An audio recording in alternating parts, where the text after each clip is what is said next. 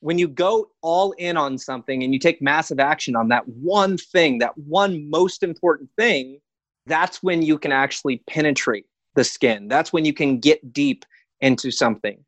Um, when people meet me, they mm-hmm. see this tall, goofy guy, right?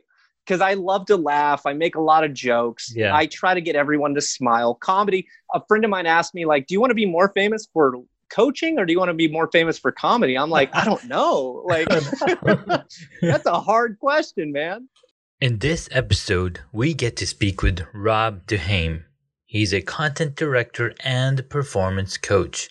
He helps entrepreneurs, marketers, videographers, small businesses, and content creators to get better performance on camera to make their content more engaging, emotional, and impactful. Let's find out how he was capable of speaking on a variety of topics and how he managed to keep his audience engaged and interested.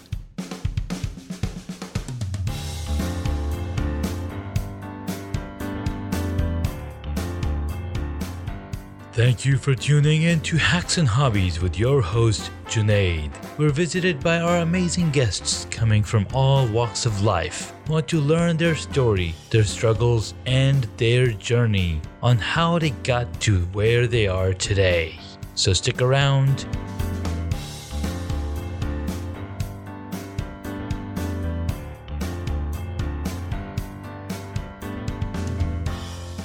Rob, thanks so much for coming on to the podcast, man. Hey, I'm I'm glad to be here, man. So we just met like almost maybe two weeks ago, maybe last week. It's it hasn't even been that long, but we had a really awesome conversation on the unconventional leaders group coffee chat. And these coffee chats, I've, I've been I've been talking about these coffee chats on my podcast and telling the folks how amazing this place has been I mean, I've been hanging out here for the past six months, and I can like see the growth inside my head, and I could see the growth from people talking, you know, like opening up and talk about stuff, and like people are coming up to me, is like, dude, thank you so much for what you're sharing. It's very, it's very opening, and so it's been a really awesome place, and you know, meeting folks there has been amazing, and you know, got to meet you talk about yourself and now we learned that you're you know you're based out of california as well and so that's that's uh, really warms my heart and you know like a totally different sense of excitement ensues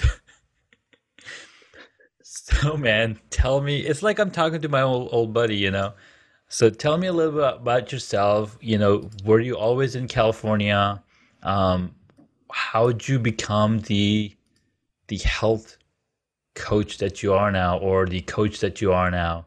Where did it all start? Well, yeah, I know. Uh, some people are kind of confused on what I do. I'll clarify that. But yeah, I I was born uh, in Glendale, uh, L.A., and uh, and my family didn't go too far. I actually grew up uh, two hours north in Hesperia, Victorville, Apple Valley area. Um, so growing up there, I had nothing to do, so I'm this uh, weird little kid uh, with nothing to do, and that sprung into who I am today. Yeah. Um, yeah, but I I grew up in California. I've I've spent my uh, whole life here. You know, mm. I've spent a couple months other places, but but really, I, I've spent my whole life here. Yeah, that's awesome. So you, so tell us a version of your story. Like, how did you become yeah. a you know a coach? So I, have been a coach for uh, over 10 years now. And uh, when I initially started, uh, I would I started as a personal trainer uh, mm-hmm. in a gym, and then um, moving from personal trainer, you naturally get into personal development. When you're coaching other people, you start to develop yourself, and oh, uh, yeah. or you don't, and you never improve as a coach, right? So I was like, I always wanted to be you know deliver better service and be mm-hmm. better for my clientele so i ended up studying and passing and, and getting a, a health coaching certification uh, life coaching certification mm. um, and and my career just kind of like took off.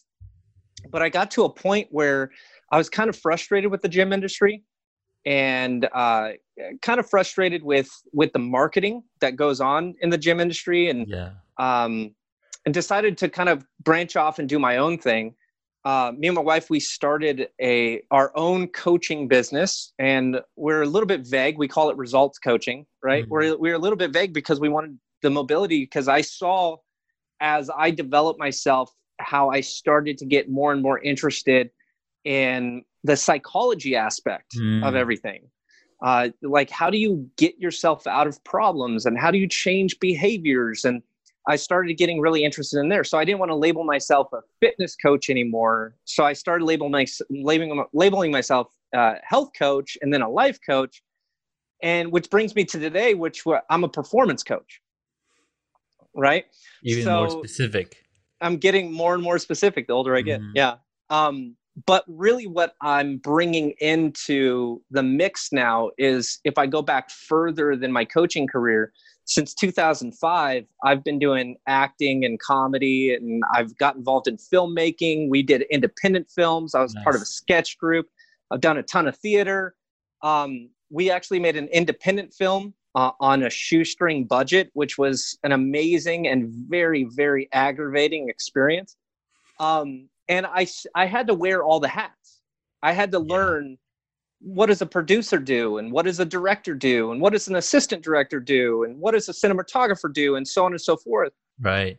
and I developed those skills. And before I was a coach, uh, me and a friend, we actually had a media company where we would go to we would go to businesses and we would shoot their commercials. hmm Um, so when all of this pandemic stuff hit, we uh, kind of looked at what I was doing.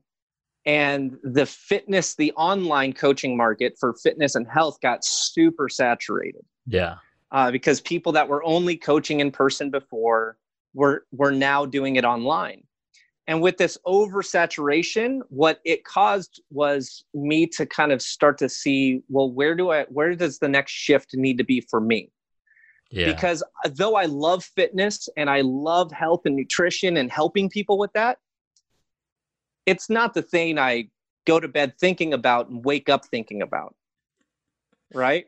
yeah. I think way more about movies and and TV shows and Marvel. And we were talking before, Yeah, we were like talking we're both Marvel. nerds, you know, like I think way more about that than anything Exactly. else. But what it made me realize, uh, shifting through this whole process of the pandemic, it made me realize how unique I can be to help entrepreneurs, business owners, uh, videographers, and so on get better performance out of themselves and get better performance out of their clientele hmm uh, and perform better in the spotlight on stage uh, you know in front of a camera. It became so revealed to me and present to me that uh, that i've gone all in so for the last you know uh, so well since the beginning of the year i've been Yeah. kind of combining all of my knowledge to launch myself in in a new direction but Yeah. i i have my past that backs me up uh, which is really really fun so i hope that answered your question No, it did. I mean, for the sake of the audience, right?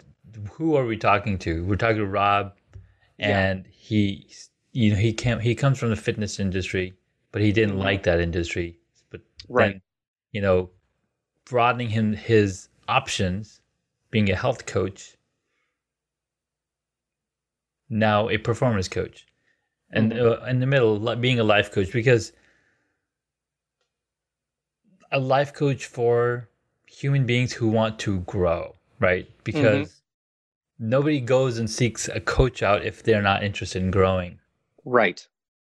Right. And a lot of people when they when they do approach me, uh, they're looking more for a therapist. You know, and that's the majority of people. They're looking for a therapist. And I always tell people like there's a major difference between therapy and coaching. Yeah. You know, like I'm I'm not gonna like I care about what you're going through and I care about what you've been through. Um, but sitting in it doesn't help you. Like right. and I speak directly from uh, experience, life experience. See, a lot of people don't know that I grew up in a super dysfunctional family. Yeah. Um, my my father was in and out of the home, mostly out.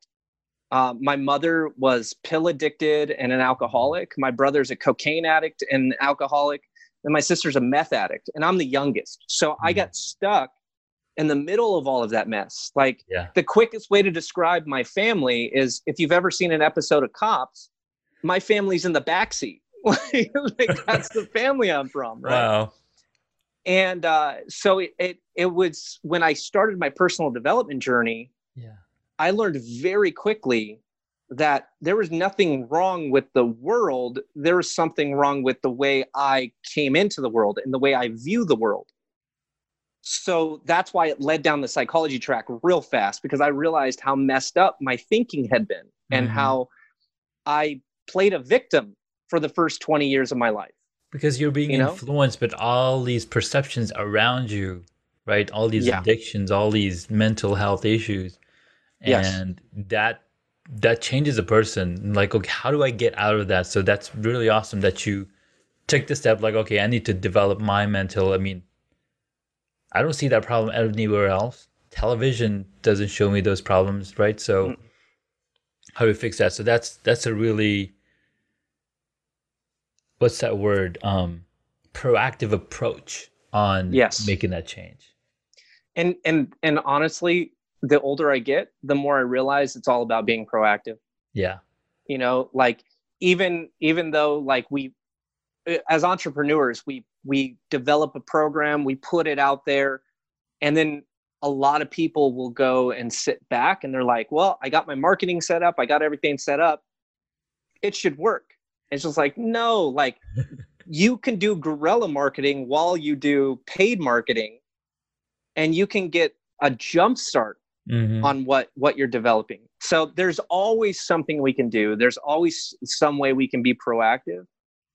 But, you know, if anyone's struggling, like if you're listening to this and you're struggling, I guarantee you that there is a level in which is your psychology. Because uh, what Tony Robbins says, that you know business is uh, 80% psychology and 20% execution right yeah it, it or, or 20% strategy i believe yeah so we can have the strategies but if you don't have that psychology behind it that right mindset and and that's what i had to change you mm. know mm-hmm. so and when i changed that my whole life changed oh yeah you know not instantly by not the way instantly yeah it's it's gradual it took years to work through things and to mm-hmm. start to realize the mistakes I was making that I didn't even realize I was making. Yeah.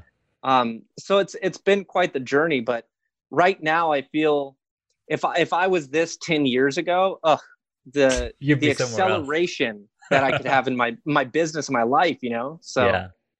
No, that's that's so true. Uh, and Tony Robbins, you mentioned Tony Robbins, and he's he's a huge fan of mine or I'm a huge fan of his. Well, it could be the other way around, right? Who knows? and um, it was it was like 2003 when I discovered him, mm-hmm. and I was like, "Holy smokes! What is this guy smoking? I want some of that!" Right? and I, I got his personal power books, uh, you know, CDs, and, and listening to those on my way to work. And it just changed my philosophy and, and the psychology of how your mind works. Because when you take massive action and push yourself forward, you immediately see that result. And, and you're, you're, you know, you're changing your physiology, you're changing your body.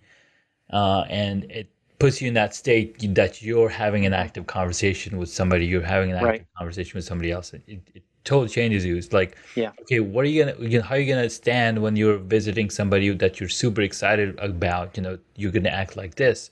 Well, if you act like that when they're not there, well, you're gonna bring that state back up. Mm-hmm. Yep.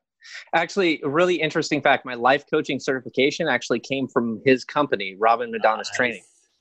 Yeah, so I'm actually technically I'm certified as a strategic interventionist right? So yeah. to interrupt negative patterns, help mm-hmm. people establish more positive patterns, figure out what they want, clarify, um, which I use on a daily basis. Yeah. because because it's it's most people don't have a motivation problem; they have a clarity problem. They, they don't do. understand what they're doing. Just like when I hear the term massive action, the first time I heard massive action, hmm literally my thought was moving a mountain, right?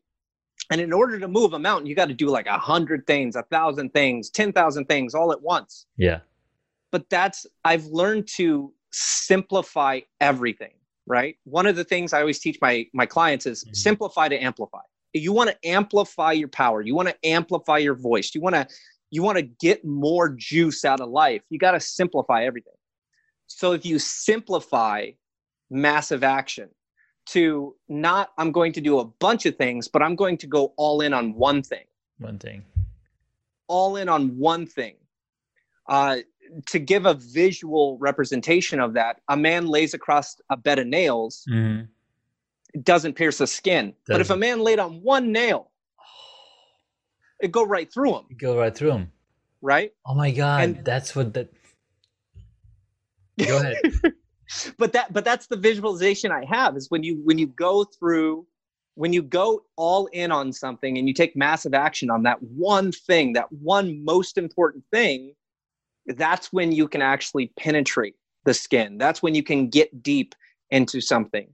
Um, when people meet me, they Mhm. see this tall, goofy guy, right? Because I love to laugh. I make a lot of jokes. Yeah. I try to get everyone to smile. Comedy. A friend of mine asked me, like, "Do you want to be more famous for coaching, or do you want to be more famous for comedy?" I'm like, I don't know. Like, that's a hard question, man. But but when they meet me, that's what they see. yeah. When I sit down with someone and I do I do something called a power session, right? It's a Mhm. 2-hour session where we just dive into the thing that the person wants to change. Yeah. They immediately see how deep I can go with them. Right? So I know this is kind of a rabbit trail, but I love I love kind of if people don't know this, Yeah. right? All of the crap that I've been through, the the you know absentee and a neglectful parents, the Mhm. abuse, psychological, emotional, and and at points physical abuse that I went through as a child, Yeah. All of the screw ups that I that I did as a teenager and in my 20s, all of that stuff we naturally start to think like, well, no one's going to listen to me. Look how much I've screwed up. I'm like, dude, that's the very thing that qualifies you to help. Yeah. Like, I don't trust anyone that's never made a mistake. Right? I want to I want to I want to get help from somebody that's been through the ringer and just like, bro, right. I'm missing an arm because of it. Like That's that right. that's the person that I want to help, you know? Yeah. And so I switched my psychology and I was just like, wait a second. I can go deep with people because I've been deep. I've Mhm. been to the pits of despair. Like at, at a point when I was, you know, in my teenage years, I was I became suicidal because Yeah. it was just it was just like if life is always this shitty, what's the point of living? Right. And if it wasn't for some really merciful and graceful people in my life, like I wouldn't be here today. Yeah. So when you flip that psychology, it totally transforms the way you operate. Now I view every day as like, who can I be a light for? hmm Who can I help today? You know? So in these sessions, when I go deep with someone, like it, it, initially it's uncomfortable, but once they understand the point of it, Yeah. and they start to have those realizations that man i really operate one certain way as an adult because of something that happened when i was a kid yeah. right i'm making choices as an adult based on information i got as a kid I know, right? You haven't you haven't Right? updated that firmware in your in your system. Exactly so that's that's why when i kind of view massive action i go on that tangent just to say massive action just go all in on that one thing No, dude. So when you mentioned the the the bed of nails versus a single nail and how Mhm. its its ability to penetrate and their inability to penetrate, that's a much clearer example than the example that I've been going with. You know, you either aim with a shotgun or aim with a rifle or a you know, sniper rifle.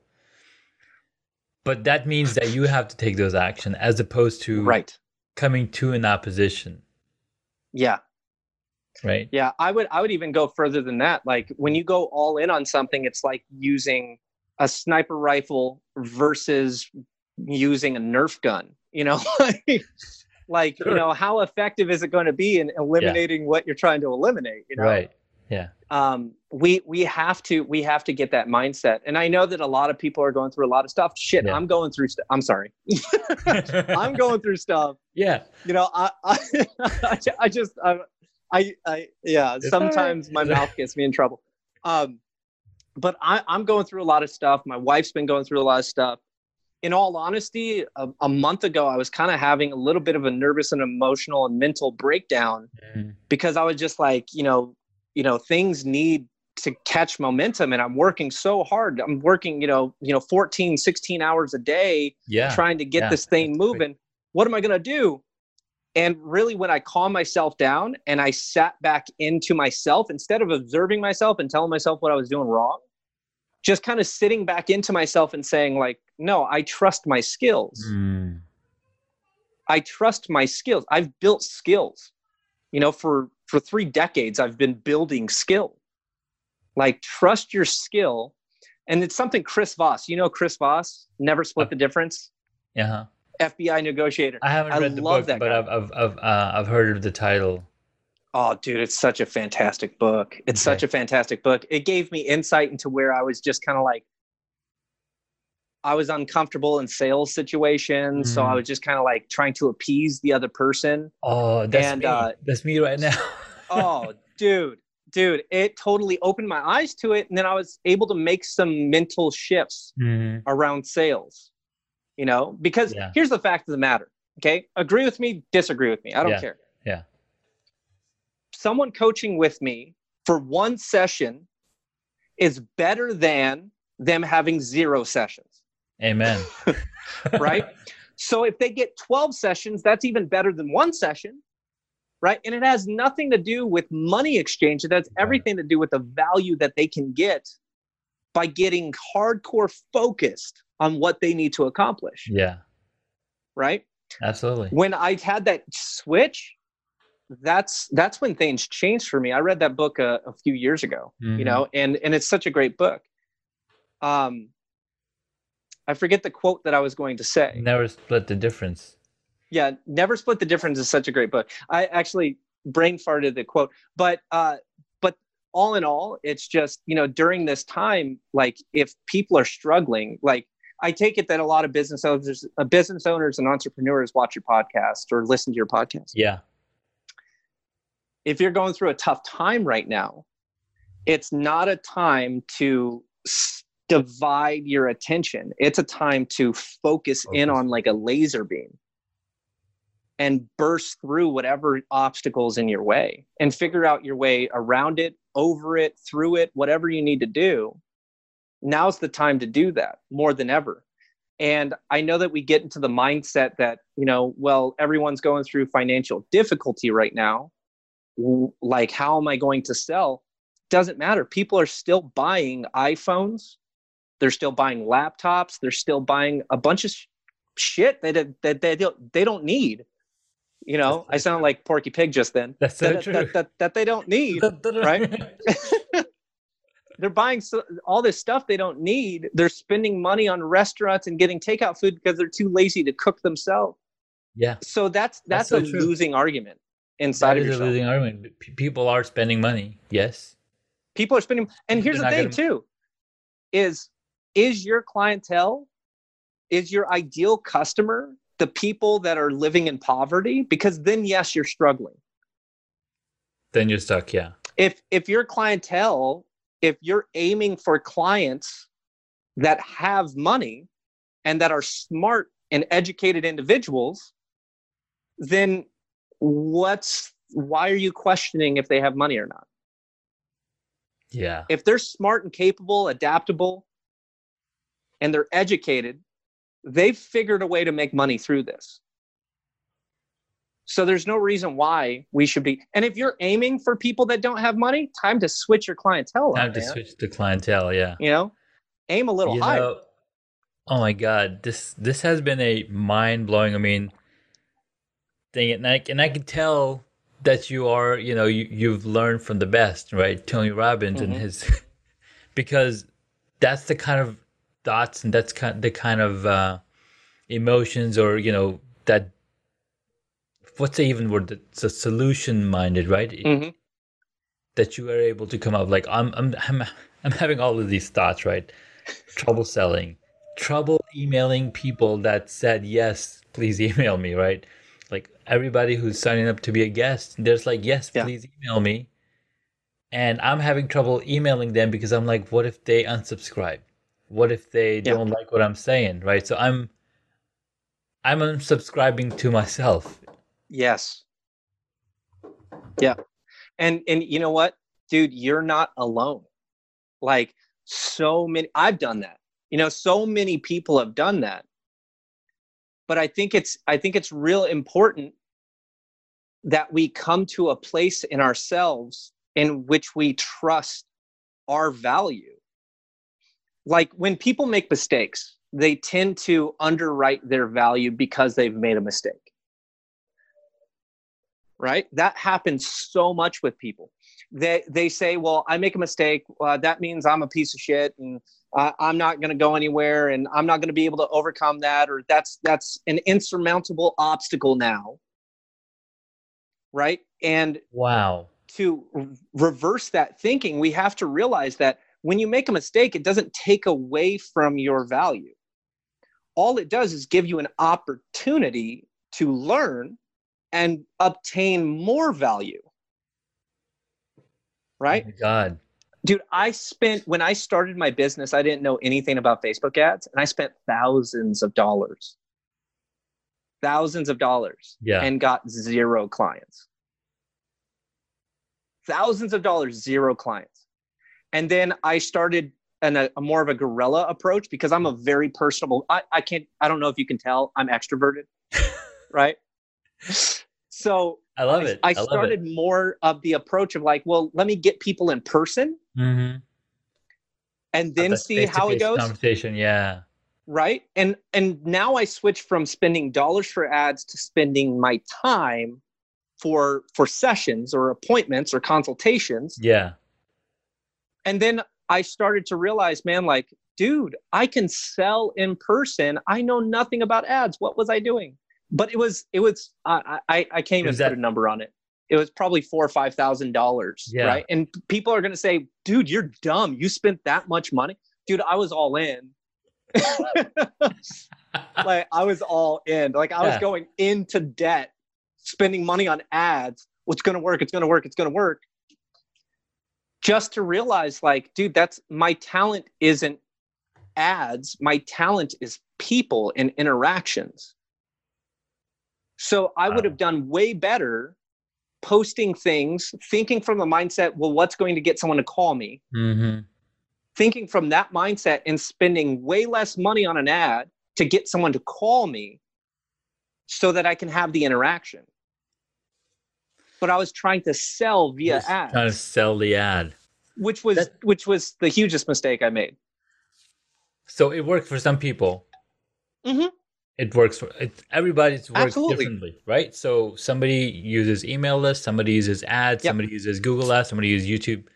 Everybody has their own expertise, and wow, and this is something that I'm learning in in my mastermind group too.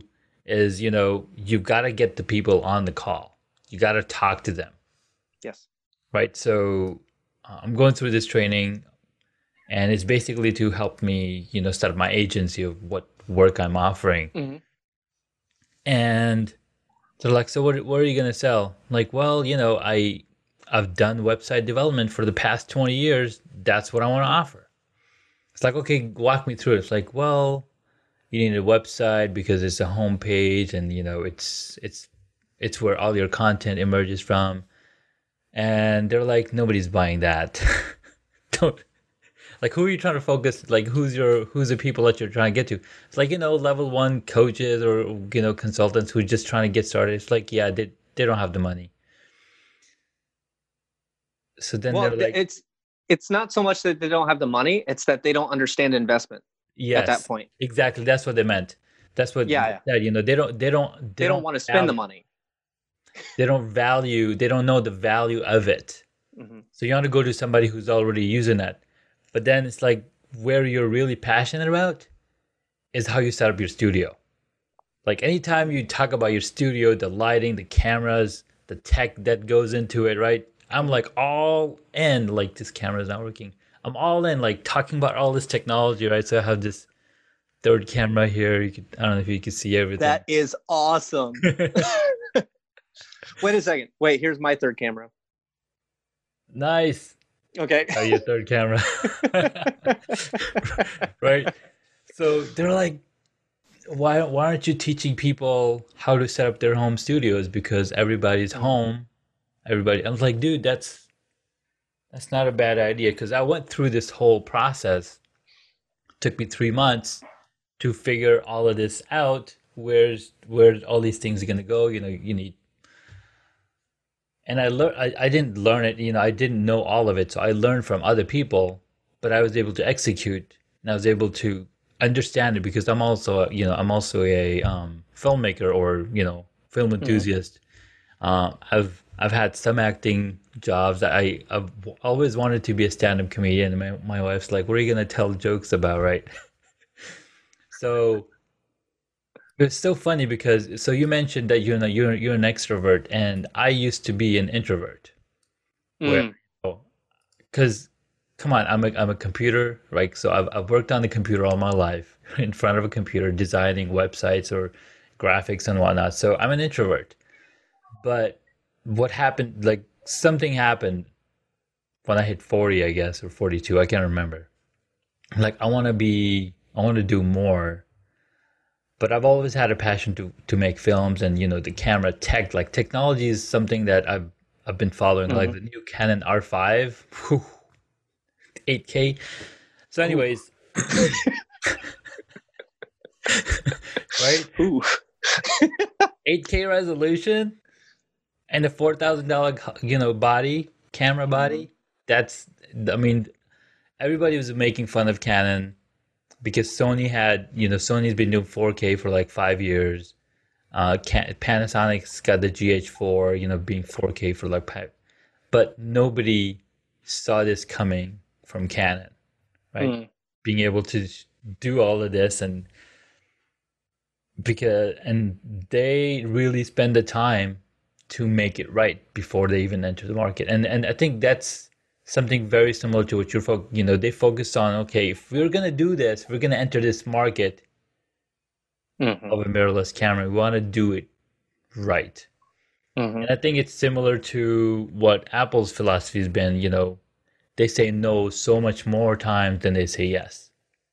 So when the first ipod came out they're like no we're not gonna do that. We're not gonna do that. We're gonna build a whole system i mean mp3 players had been around five years before the ipod came out Mhm. right? So they took over that market. So you're you're absolutely right. Focus on one thing and go all in. And I think when I when I set up my studio, I was like, okay, I want it, I want this to look the best that I can figure out. So I went all in Mhm. in it, and I got it to where whereas whereas I could have gone in gone all in in email marketing or all in into you know whatever it is, but I just didn't feel like that's mm-hmm. something that it felt very salesy. It felt very intrusive. But you're right. You know, what what's the what's the worst thing gonna cap you can what's the worst thing that's gonna happen? You know, they're just you know, Right. right. And, and and that's the thing too. Is just like you can. Man, there's so much you just said that I want to talk about. but I'll I'll start with this. Is you know going all in on that one thing. It's much like planning a meal, right? Yeah. So you have to initially decide what type of food you're going to make. Mhm. right? Me, every week, me and my wife, we sit down, we go, well, what kind of meals do we want to have this week? Well, I kind of feel like Italian and I kind of feel like Mexican. I kind of feel like this, right? But if we're always focused on all these things that I want, it's just like we never put down that first initial meal.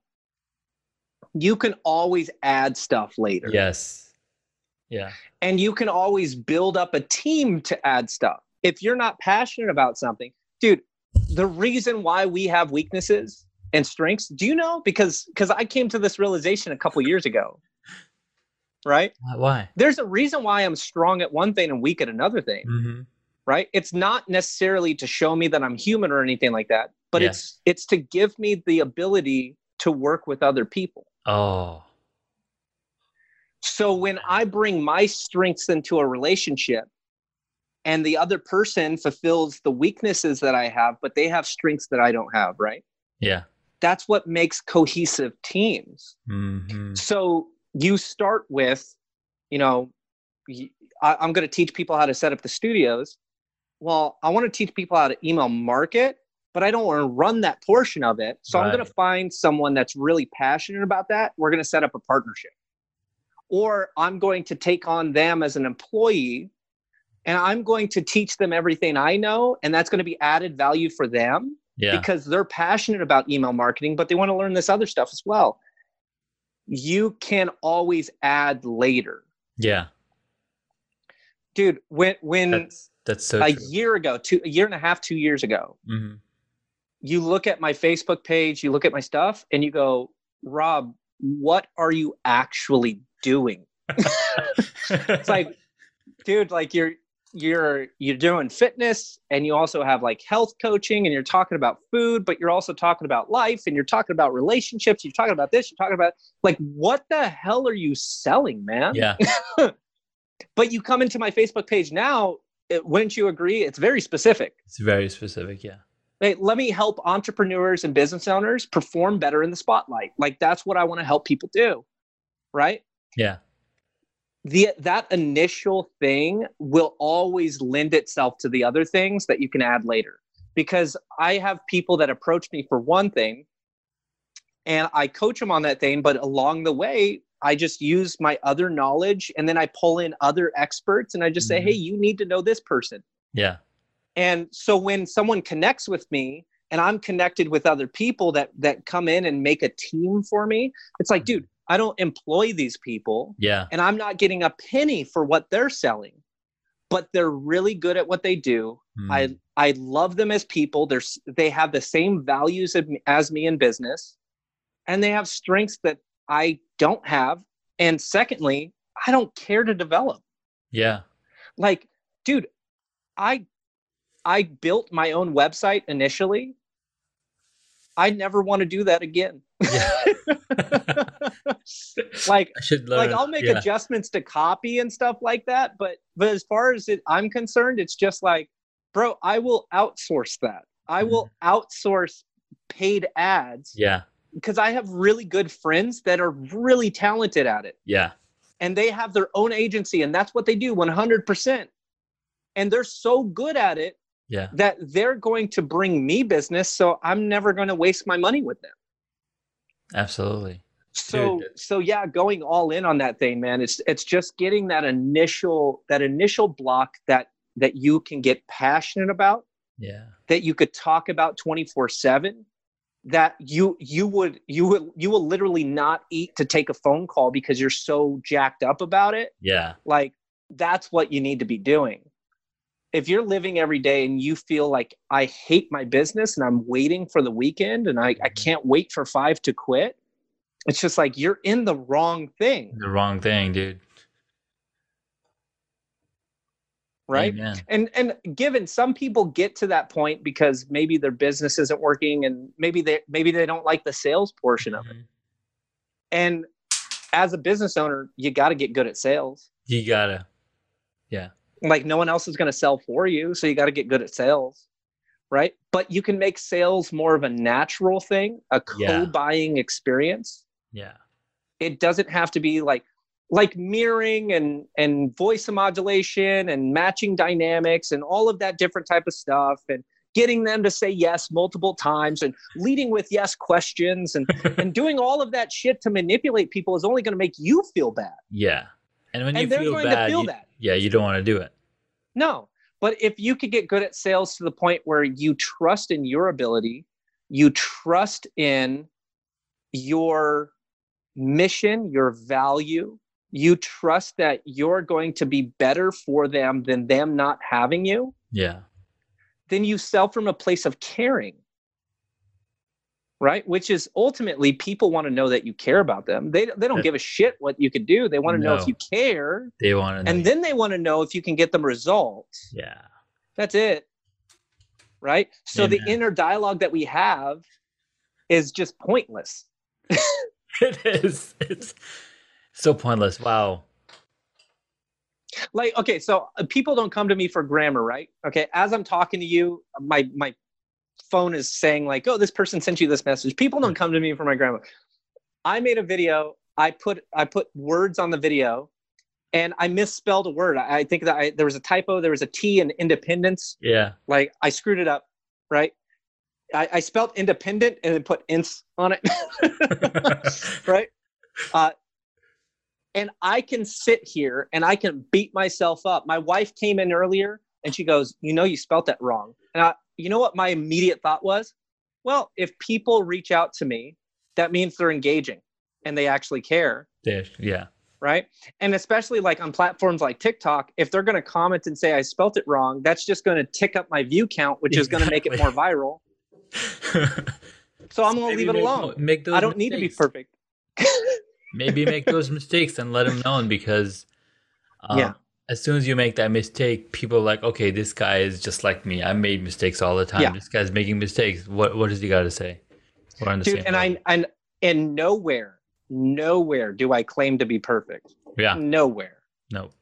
right as a matter of fact like i will make videos and if i stumble in a video but it's just a small enough stumble i won't even cut it out i'll just let it Keep be in there, there. Yeah. Right and and a lot of people get so caught up with like well oh man if i stumble if i stumble if i brain fart or if i if i do anything that's going to affect the way the person views me right Yeah. but we don't realize that okay so everybody's always thinking about themselves Themselves. Oh my God.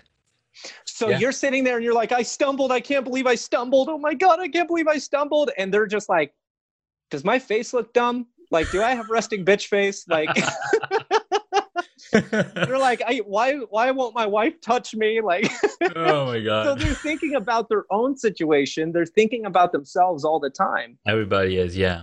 so it's not imagine people in their underwear. It's just see people as people. Like no one's perfect. Yeah. dude tony robbins. I love tony robbins Oh right? I talk about him a lot because i love him He's so Uh, awesome. i love what he does i love what he's done for me doesn't matter how other people feel about him Yeah. i appreciate i appreciate the man but i had a problem when i initially was listening to tony robbins Mhm. because I thought Tony Robbins was perfect. And Mhm. then I found out he's been through two divorces. And it didn't make me disrespect him or like No. him less. All it made me do was realize he's a human being and he makes mistakes. And what what that means is that if I make mistakes, it doesn't mean I can't succeed. Yeah. If I stumble or brain fart, it doesn't mean that I won't do well what's happening in this moment doesn't dictate my future Does unless I let it. Unless you let it right. If you Right? live in the past, well, the past can live with you in the future. Right. And a lot of people will make an excuse, but you don't understand. Yeah. I have this negative spouse. It's just Mhm. like, well, how long are you going to let them control your life? How are you going to let them control your emotions? Right. It doesn't matter. Your situation, your circumstance, all that matters is is if you're willing to do the work, move forward and constantly be in progression. You don't have to be perfect. Imperfect action still creates momentum, It does. Absolutely. you know? Hold on one so, sec. My my my son's been knocking on the door. No minute. worries. Dude, that's that is the same conversation I have 15 20 times a day. hey buddy, I would love I would daddy said daddy said, right? And and th- that's the thing. I have a 3-year-old and a 9-year-old Okay. and I encourage you dude, you should leave that in there. And leave it in this podcast interview Yeah, and I'll tell you why. Yeah. It's because that is what most people are going through right Oh now. Oh my god. and people used it as an excuse not to do work, right? Well, I can't launch my business. My kids are little. They need all my attention. It's just like, well, suck it up. Here's Bring a 'em in. straw. Like, make it happen. you know, Dude, the if other you're day, other day I'm in the middle of call, the thing, right? And podcast. And my daughter comes in with a diaper in hand. She's like, I need a diaper change because she had pooped. I'm like, all right, Hold on, I'll be right back. Uh, listen to these messages while I come back, right? I gotta go put on music, elevator music. Yeah. nah, dude. Um, I've enjoyed every single minute we've had this conversation. Like this, like I didn't know where it was gonna go, but I knew that yeah. there was gonna be there's gonna be a ton of good value in here. Mm. And uh, like I like to call my episodes like how to blah blah blah blah. Yeah. This is gonna be this is gonna be a, a good one. I don't know what it's gonna be, but I'm gonna have to re-listen to this cluster app. how to you know, and and sometimes as I guess. yeah. uh, how to be imperfectly perfect. Um, no, but the the thing is, is that is that um, I know sometimes I do interviews like this, mm-hmm. and and it goes a lot of different places. But overall, my message is this: yeah. you can do it. Oh yeah. There's no reason you can't, and there's no there's no there's no excuse in the world that isn't also the reason why you should. Yeah. Because people will say, well, I can't because I have young kids. That's the reason why you should do it right now. Well, I can't because my kids are teenagers. Well, you should show them that it's possible. There's, there's like, what's possible, yeah. Reframe any excuse that you have, yeah. reframe it into something that's going to be more positive and move you forward. Because life is not going. No one's going to knock on your door and say, "Hey, let me let me give you your dreams. Let no. me make your dreams come true." Nope. Uh, and if they do, you should shut the door right away. They're about to kidnap you. you but, but if you're willing to do the work, if you're willing to sacrifice the hours, and maybe maybe you don't do it during the times your kids are awake. Maybe you yeah. wake up two hours earlier. Maybe you go to bed two hours late. And look, I'm a health guy, and I'm totally about like taking care of your body and getting enough sleep and everything like that. But if you're in a situation where it needs to improve and you need to build this business because you know that's the thing you need to do, you got to make sacrifices. Business is all about sacrifices. And what are the sacrifices you're willing to make in order to make your business successful? You know, and um, yeah, so no, that, dude, that's that, my overall theme when I when I talk with people. It's just like that's that's a very powerful theme. And you're you, you're mentioning you know stay up late wake up early. I've been up since 3 a.m., right? Yeah. Because I wanted to get some stuff done. I wanted to get work on my business, my podcast. And the podcast all started as a hobby, right? So it's called mm-hmm. Hacks and Hobbies. Like, wh- why is the name Hobbies, right? Where did it come from? Well, just like you, I have a ton of, like, I'm, I'm passionate about a ton of things, right? Uh, I love comedy. I wanted to be I wanted to be an actor, and I got to you know play in a play in a in a commercial for uh, you know um, people retired people because I look like a retired person. So right, my wife's like I like to check my mail. Yeah, and like my wife's like you don't look anything over fifty five. Why are you a boom? Why are you playing in the boomer ad? like it's okay. right? They made me look good in it.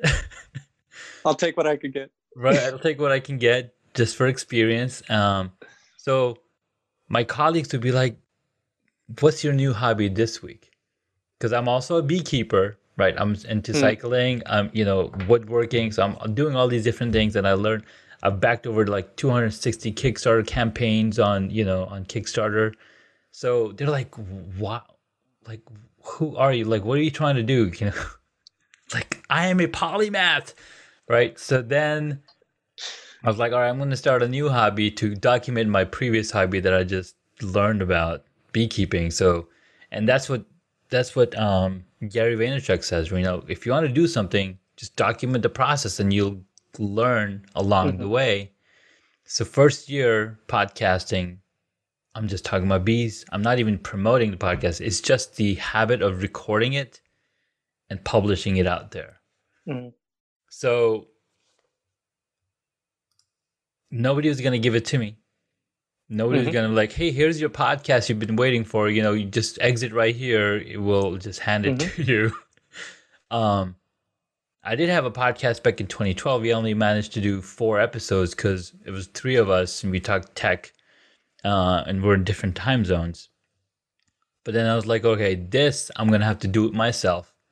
And when I discovered the entire community around podcasting, and then it had become so much easier. I could record a podcast episode on my phone as if I'm leaving a message or voicemail for somebody. So it's it's so much easier. So when you say there are no excuses to do take any action, you're 100% right.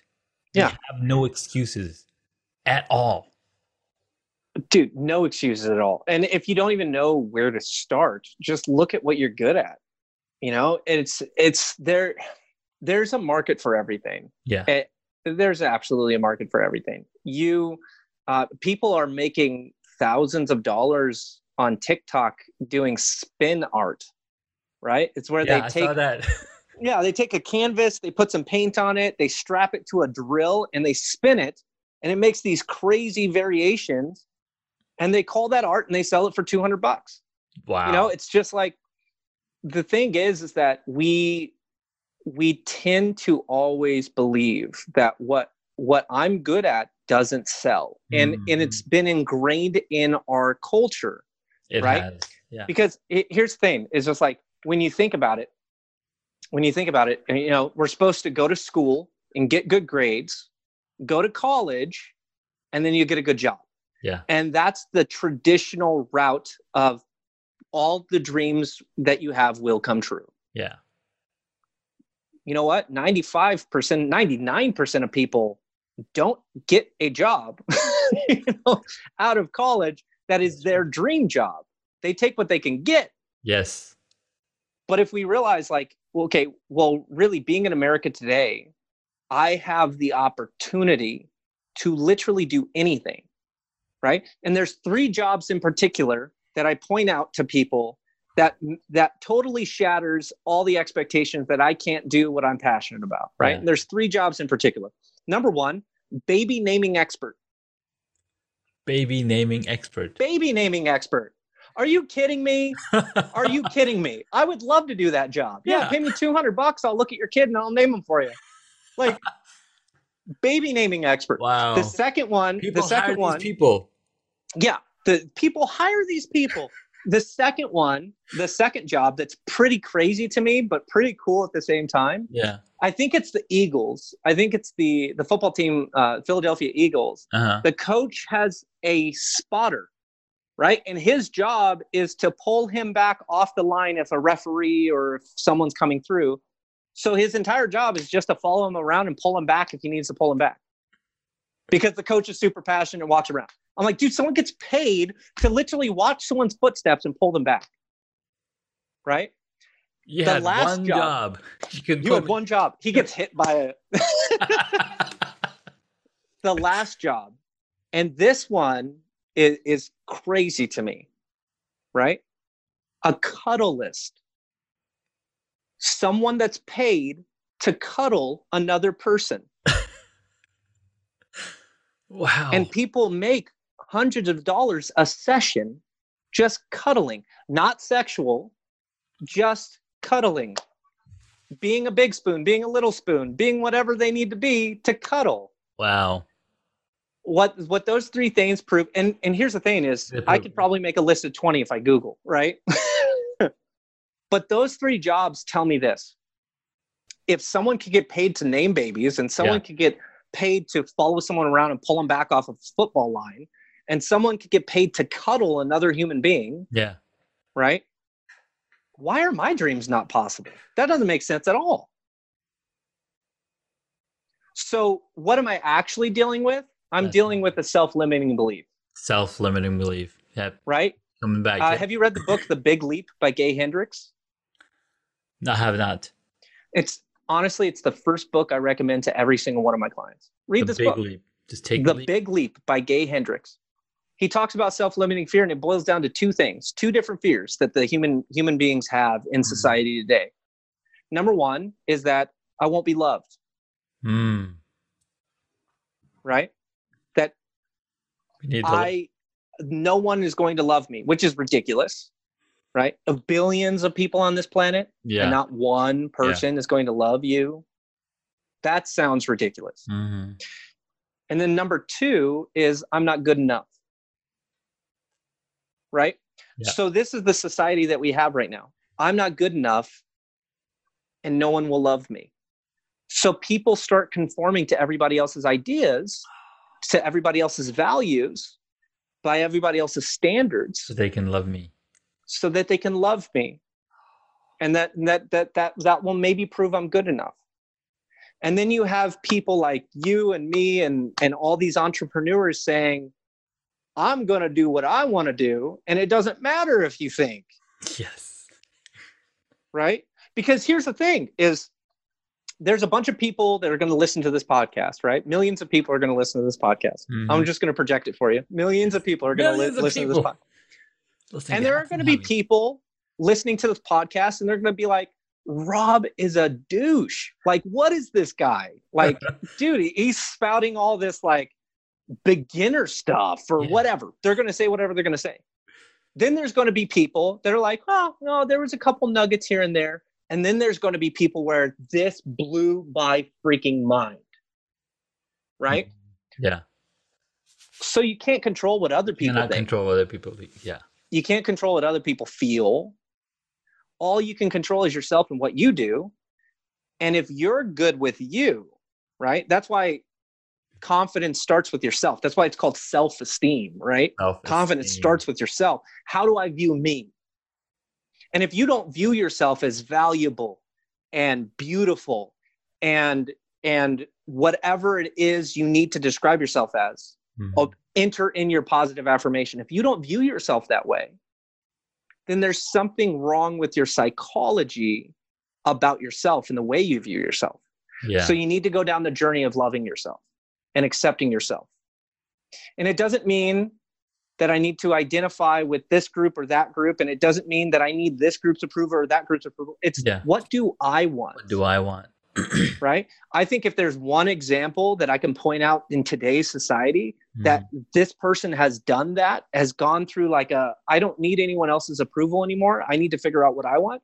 Dave Chappelle, Oh my God. right? Yeah. And Dave Chappelle, like he walked away from $50 million. People thought he was crazy, but he was just like, no, I came to a point where I was completely clear on what I wanted to be in this world. Mhm. And people are like, dude, he lost his mind. And he goes, no, I found clarity. Found clarity. right and i don't even have to like i don't even have to agree with what he believes Right. i respect him highly for standing up right i'm not saying that i don't or i do agree right, Right. that would just be clear i don't think i have enough information to make that distinction Right. but i highly respect him saying no i'm not going to do what you want to do. Hmm i'm going to do what i know is true in my own heart. And i'm going Yeah. to stay true to myself. And i'm going to kick these two fears of i'm not good enough and no one will love me aside. I'm going to look at the blessings i have in my life and the people that i have in my life.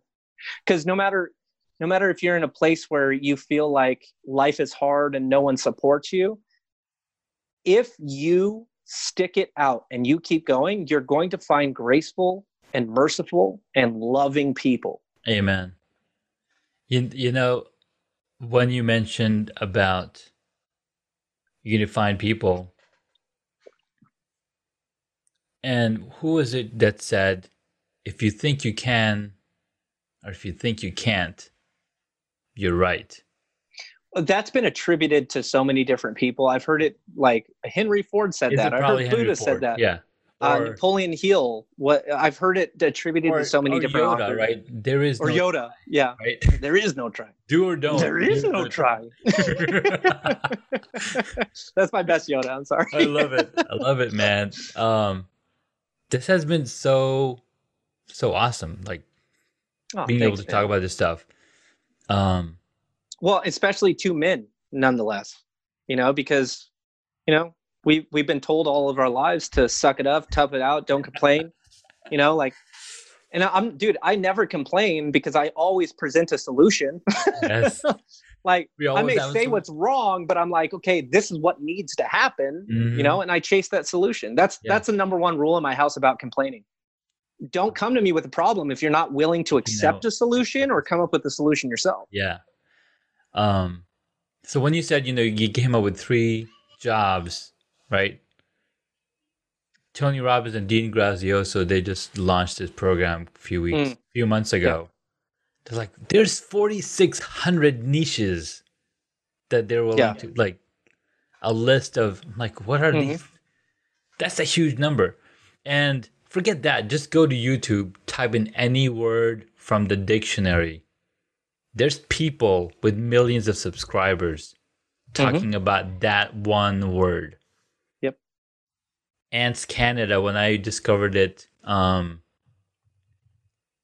two years ago, they had 250,000 subscribers. Mm, They're about 3 million now. yeah. So, whatever it is that you love to do, Yes. keep doing it. Don't stop. Oh, absolutely. Because the world needs to know what you know and needs to know your passion. And here's the thing is is I first of all, I've never met anyone that does what I do. hmm Um, I don't know anyone that does Yeah. what I do. Yeah. Uh, that that does performance coaching and does content direction and and helps people do that stuff uh, with the education that I have. Like I don't know anyone, right? Yeah. Is there someone that's trying to do what I'm doing? Yeah, probably. Yeah. Cool. Does that muck up the waters for me? Not at all Not at all. like pe- people get into like the whole like well there's blue oceans and red oceans and all of that different type of stuff and they start breaking down all this stuff and if you don't know any of those terms it's just talking about your niches and sub niches and Sure. stuff like that yeah. i don't give a shit I, I, I really don't care if i'm in a niche or sub niche people are drawn to me because of the person that i am and how i present Yeah. my information Exactly. They buy from you, not what Right. you're selling. Well, and when people get to know me, they know that if I don't know something, I'm man enough to admit Yeah. that I don't know something, but I'll either figure it out or I'll I will find an expert that knows. Exactly. Yeah. You know, because and that's my one of my values in my in my business, right? Is do what's best for the client. Yeah. If that means I don't sell them something, that means I don't sell them something. I've Yeah. had multiple phone calls where it doesn't go past the power session because I'm just like, look, this has been a great session and I think we've got a lot of clarity out of the Yeah. session. You need to go read these five books. That's what you need to do. Because when you're done reading these five books, then come back and then maybe we can work together. yeah. No, that makes so much sense. That makes so much sense. I You love know? it. So I love it, man. Rob, it's been truly awesome talking with you. We, we definitely need to have another another chat at it. yes, absolutely. We'll do we'll do part two, episode we'll do two. a part two, episode two, right? But quickly, I want to ask you some questions that I ask my uh-huh. guests. What is the one hobby? Can you hear me? Can you still hear me?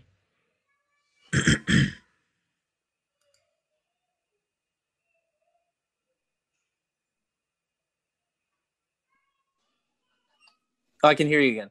Okay. Okay. Uh, that was weird. Yeah. I think you said quick question, but it cut off question. okay. So um, usually I ask these questions toward the end, Okay.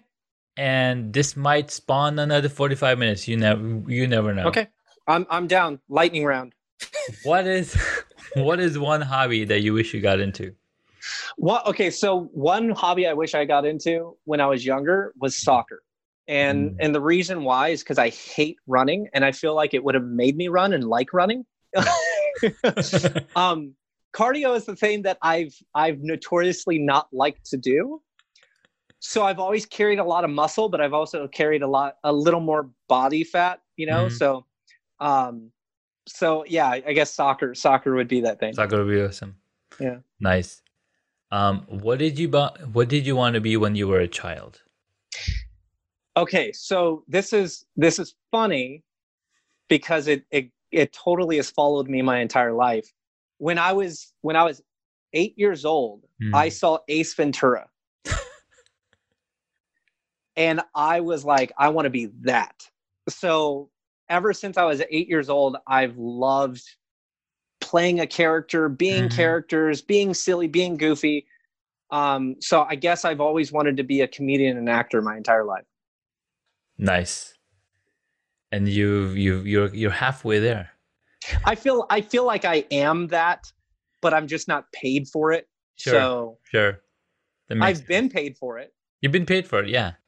So yeah, no, no, I am that. So you are that. you did it. I did it. I made it. I love it. What is your favorite movie or TV show? That is hard for me, I know. right? It's, it's that is hard for me. the There are so many movies. There's so many TV shows.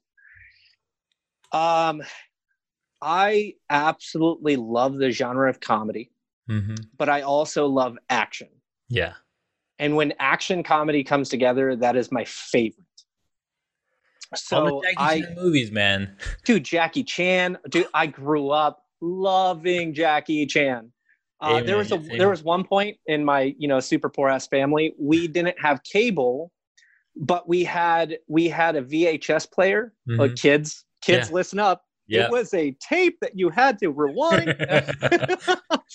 no, but we we had a VHS player, and I watched Con Air. You know, you know that movie Con know Air with Con Nicolas Cage. yep. Mhm. I watched that movie, I don't know, 50 times when I was like 12. You know, like, so it's Yeah, there you go. And, and what's funny is it's not the greatest movie in the world, but it's super entertaining, you know? it is but, like. I used to I used to love John Woo movies Mhm. and all of that different type of stuff. Uh Tropic Thunder, I think is Oh my god. uh, hilarious movie. And I know people are just like, well, you know, like it's really inappropriate. They did a lot of things. I'm just like, well, people are getting more sensitive. That's that's it. yeah. You know, comedy is supposed to be all inclusive that everything can be mu- made fun of. Exactly. Uh, so I know it's not the it's not the most Christian thing of me, but South Park, South Park.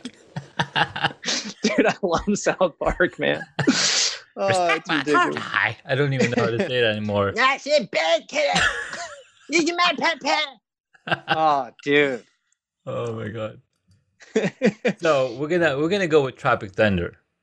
Uh, uh, Tropic Thunder. Sure, why not? I mean, I mean, I mean, there's there's a lot a lot of other funnies. Oh, Um, Be Kind, Rewind, right? There's um, yeah, Wedding Crashers. Wedding Crashers, uh, yeah. You know, Vin- It's- anything with Vince Vaughn, I loved. Oh, Uh, really? I- Okay. I, love the Wilson brothers, Luke and Owen. Idiocracy is like a totally Oh my God, this underrated movie. It's amazing. It's amazing. Um, We- we see that happening right now. I think that if we just whatever's in the Brawndo's killing the plants, we should use water. Well, like out the toilet, dude. Dude, me and my buddy, me and my buddy, uh, my best friend growing up, Derek, yeah. him and I, we would consistently just quote movies back to each other in public. So people would just be like, "What is this weird conversation they're having? We're just quoting movies." Uh, my god, that would be a fun episode to listen to. Like if there was a podcast episode we just have a conversation and quotes from movies, you'd be like, I cannot follow. oh man, I wish I knew how to quit you. right? I see. I haven't uh. seen. So so, the cool thing about talking with somebody that you've grown up and watched movies with, you were able to quote more, like a Oh, lot yeah. more than with me because I I just I've been in the states for like 25 years, so I have a lot less movie exposure than probably what you've had, right? Well, bro, like, I, okay, dysfunctional kid here, right? Movies were my escape. Escape. You know, That's right. Yeah, dude, like movies and TV and you know, like there there were some seriously, seriously rough times in my life that yeah. that honestly I can't remember most of the trauma of that situation because I had a movie to go to to help me. Yeah. You know, um, that's why I just like Jurassic Park is one of my favorite movies ever. It's the first movie I remember being in the movie theater with my dad. You know, so With your dad. Yeah. yeah, You know, I was seven. Here's some. We're gonna go see some dinosaurs. Dude, okay, so here's the screwed up thing. Maybe this shows how screwed up I am in my own head. I'm seven years old. T Rex eats the dude off the toilet. yeah. Seven years old, laughed my ass off. And all of these people look at me, and I'm like, just loving it. Oh my god. My my younger son, my second son, five year old, who's been knocking on the door, he's exactly like that. Like he'll see he'll find he'll find laughter or joy in morbid stuff. Yeah. Whoa, so dude. look at me Like, right now, bro. I'm sorry, your son's going to be this. and he's always he's always like hiding he's always hiding my older my older son stuff like ha like throw the throw the slippers Yeah. in the in the yard I'm like oh my god Oh, it's did this come great. from? It's because fantastic. you know he's he's like the middle child now right he's got a younger Yeah. sister he's got older brother and he's like okay He's just trying to get attention. he's just Yeah. trying to get attention exactly so he's been knocking on the door he's like dad can we go build that trampoline finally I'm like you already have one trampoline we just got a new one because that one the old one's breaking down i mean it was a it was something that we got from our neighbors when they were moving out Mhm. so i was like all right well, today after work we're gonna go and build it and there's there's my older son with a message under the door um I, I swear, I just got a few more questions that I would. Okay, no, dude. And, I'm and good. what's it's like? It's like I'm talking. You know, so we talked earlier about, um, and I, I'm just going off the strict script. There's no script. but earlier we talked about how the how we have we are good at some things and we're not good at other things Mhm. so then we can work with it you know help other people or work with other people and i think that's a really awesome point because when you when you marry someone you you're you're literally attracted to your opposite Yeah. right like my like my wife is amazing at project management keeping everything straight i'm like all over the place i'm like i can't keep anything straight Oh. um well, are are you the more creative one? yeah Okay, so I find that the very common in creative people because I'm the same way. yeah Like this conversation is a direct representation of the way my brain is all the time, right? it's just like calm the hell down, talk Yeah. about less stuff, right? uh, but it, it's it's so funny. But maybe you find this to be true as well. Being Mm-hmm. a creative person, when I'm working with other people's problems, yeah I can focus so hard, oh my god like like a laser beam on other people. And then, but when it comes to me, it's just like, ah, we'll figure it out. We'll wing it. We'll do it. You know? I'm the same way with my own website. It's not done. I mean, it, maybe it's done. I haven't publicized. I mean, it's Right. published. Like I stopped thinking about it because I can't. But I, I'm I'm a UX designer, so I have to be very laser focused on what I'm designing Mhm. for somebody else. So it's much easier. Yes. I had to design for s- Yes. design a logo or design a website for somebody else. right. I'm a laser focused. But when Yeah. it comes to me, that's why it's been taking forever for me to launch my own whatever it Yes. is I want to watch. You know, it's, it's Well, and and that's the beauty of having your your spouse be the opposite of you as well, because she delivers something for me yeah, that I have trouble delivering for myself, and that's structure. yeah, You know, she gives me structure. You know, like she's the one calling out, "Hey, we're gonna have meals at this time. We're going to do this thing," and I'm like, "Cool, baby. Like steer the ship, man. Like." I'll, I'll I'll draw people in. I'll sell programs. I'll sell coaching. I'll do all of this stuff, and then like, and she, but she's like the captain of the house, man. Like, she and and she has her own business too. Like, she's a Yeah. health coach for women with Hashimoto's uh, hypothyroiditis nice. right so she she has her own stuff going on but dude she's amazing man like That's awesome. Yeah So my wife is actually a project manager for the company that she's working for, right? she's like there it is managing teams and everything. and then she I'm comes home here. and manages her husband And she's like, once I'm done with work, I don't want to manage the household. right Right. right, So it's like, okay, Well- I want to turn off that part. yeah So- that's that's our job as husbands and fathers right to Yes. like step step it up like yeah. Yeah. And and again, your excuse is your reason. Well, I got so much to do. Like, how am I supposed to do this as well? It's like, well, get freaking structured in what you're doing so that you can do this as well. Because my my wife is very much maybe maybe this. I, I'd be interested to find this out. Have you ever read the Five Love Languages? You know, my wife has that book sitting on her desk. I haven't read the book. It's such a small book, man. Read the damn book. Maybe So- maybe it's the five uh the five leadership qualities or something. But Oh, the about- Five Levels of Leadership yeah, yeah, by yeah. John C. Maxwell. yeah. That that's a great book as well. That that's awesome for business and and and team teamwork. Um, but I the five love languages kind of help you figure out how your partner feels loved and how you Mm. feel loved and so on and so forth.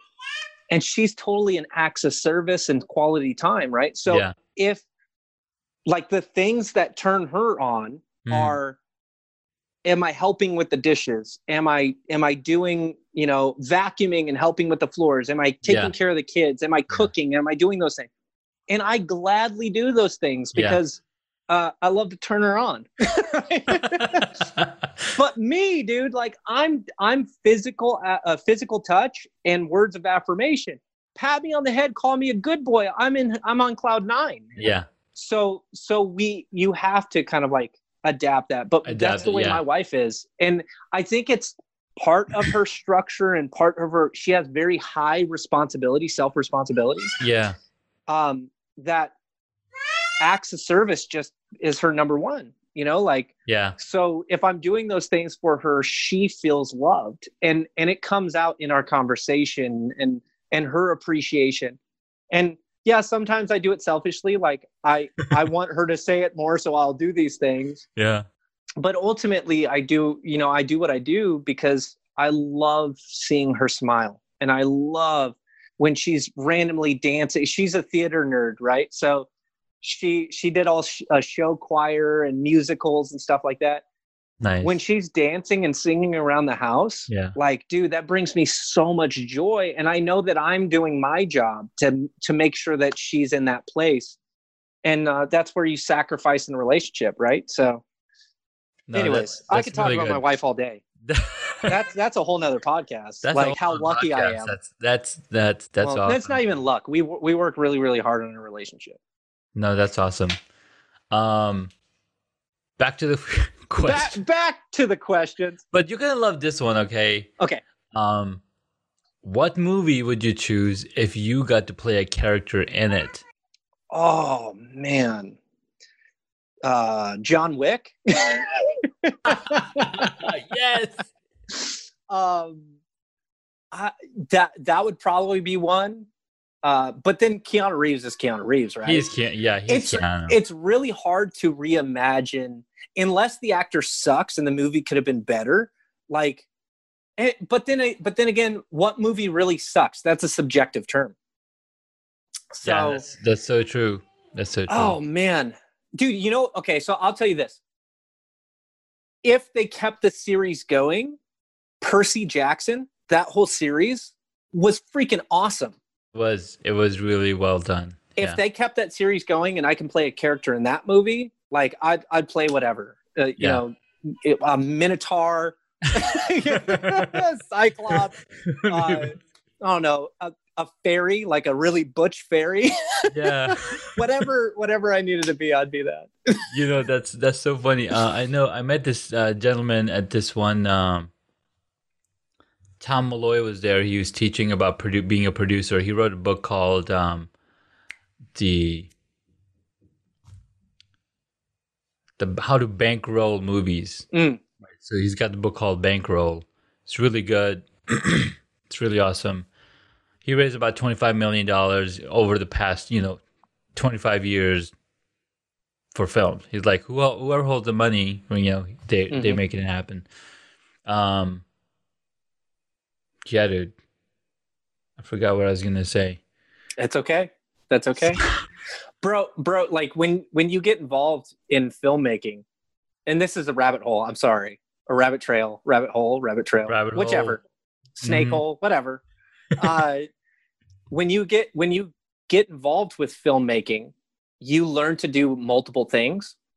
So when I was in a sketch group, You know, like uh, you can find okay. Some of the stuff is, I won't say it's embarrassing, Yeah. but I'm in a bikini in one of them.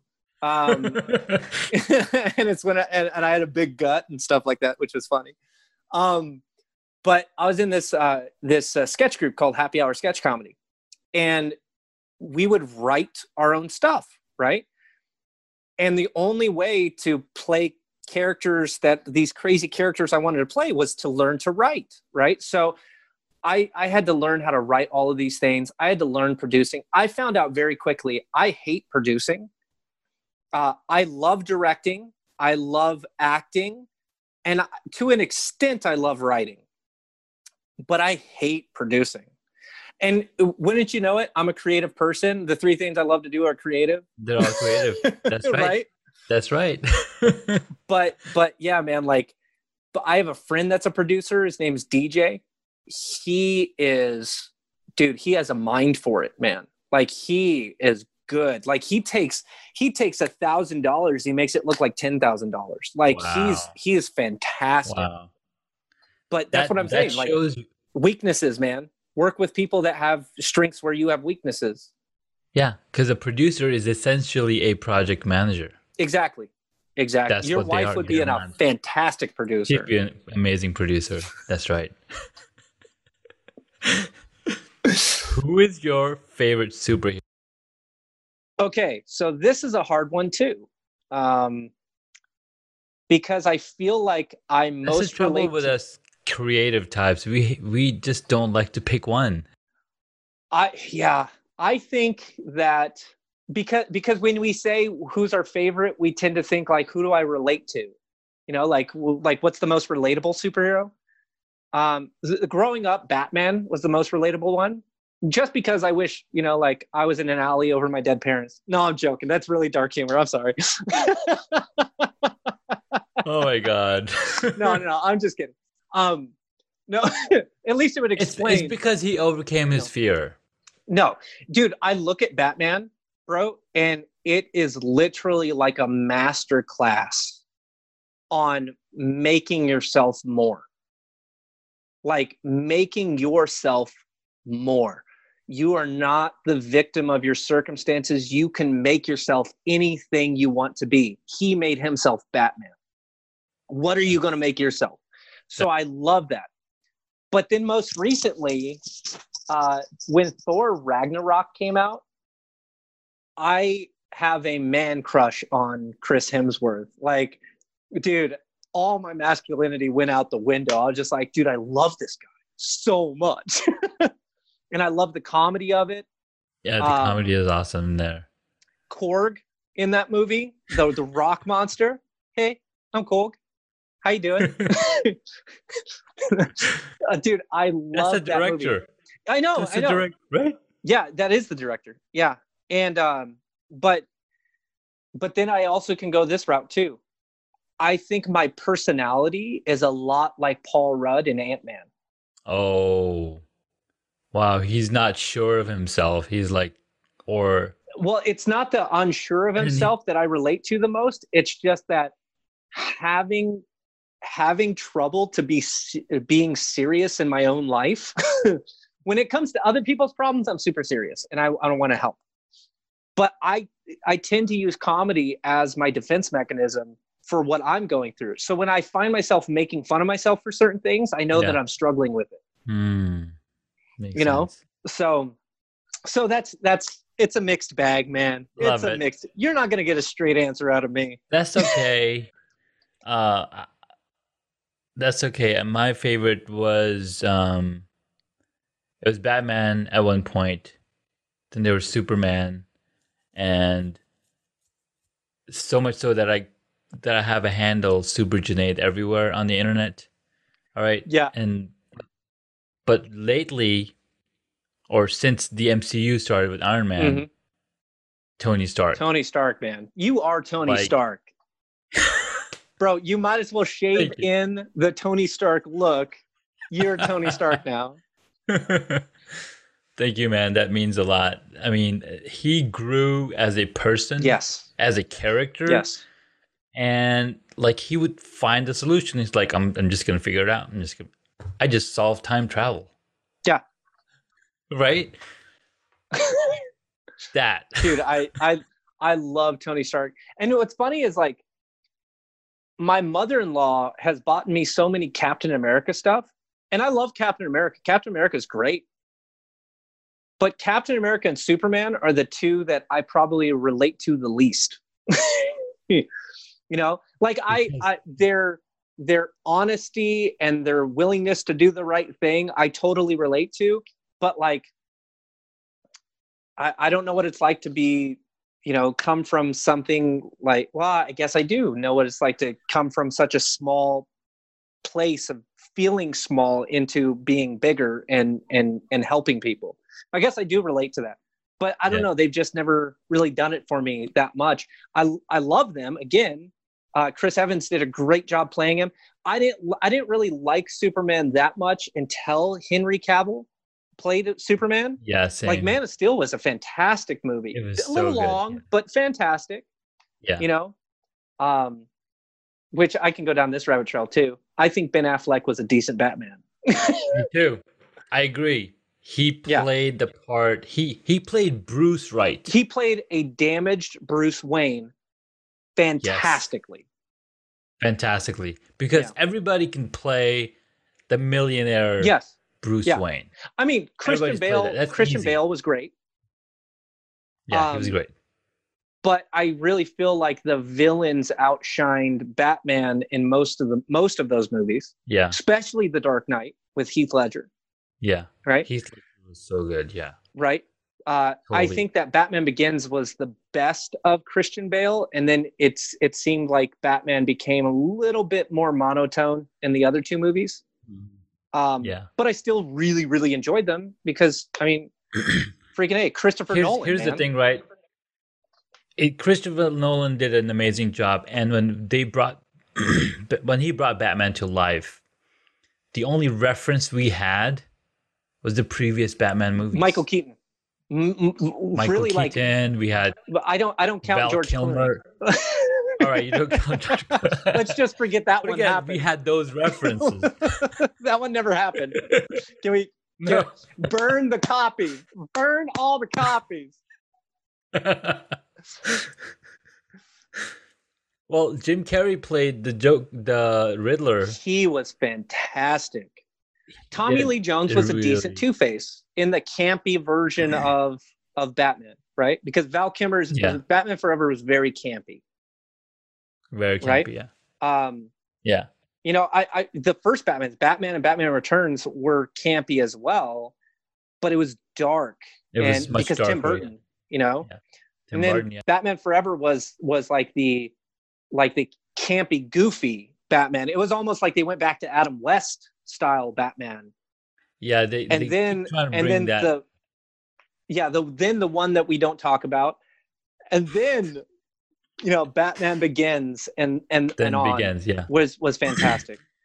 um, So I think that set the tone yes. for the new Zack Snyder's Right. Batman. Well, and here's the thing. be- Okay, so let, let's talk about this just for a second because when people say Batman Begins launched superhero movies again or Iron Man launched Marvel, let's not forget about Blade. Okay, yes, Please don't. Blade was the movie for me that launched Marvel because it was like the first Yeah. time you saw this Marvel character on the screen and it was serious and it was badass. And Wesley Snipes is Yeah. terrible at taxes, but he's great in that movie, you know? oh my god, yeah. yeah. They that was that was an, just an Yeah. amazing movie. Um, I think Spawn was another Yeah. good one. Spawn was fantastic. Um, I think It's- Spawn, they were a little ambitious with the visual effects. Uh, and they didn't quite have the I love technology. those visual effects. I was like, I wish they made another Mhm. one.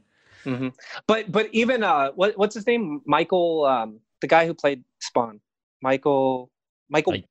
I can't remember. he's a martial artist. I think his name is Michael. Michael Ty. Michael. Michael something. Someone will comment and say like, "Oh, is this guy?" I'll I'll I'll IMDb this after I'm off because now it's gonna bug me all day. but uh, but he even said he goes like, dude, if they wanted to make another one, I wouldn't have done it because that makeup was terrible. like it was such a horrible process to go through. Yeah.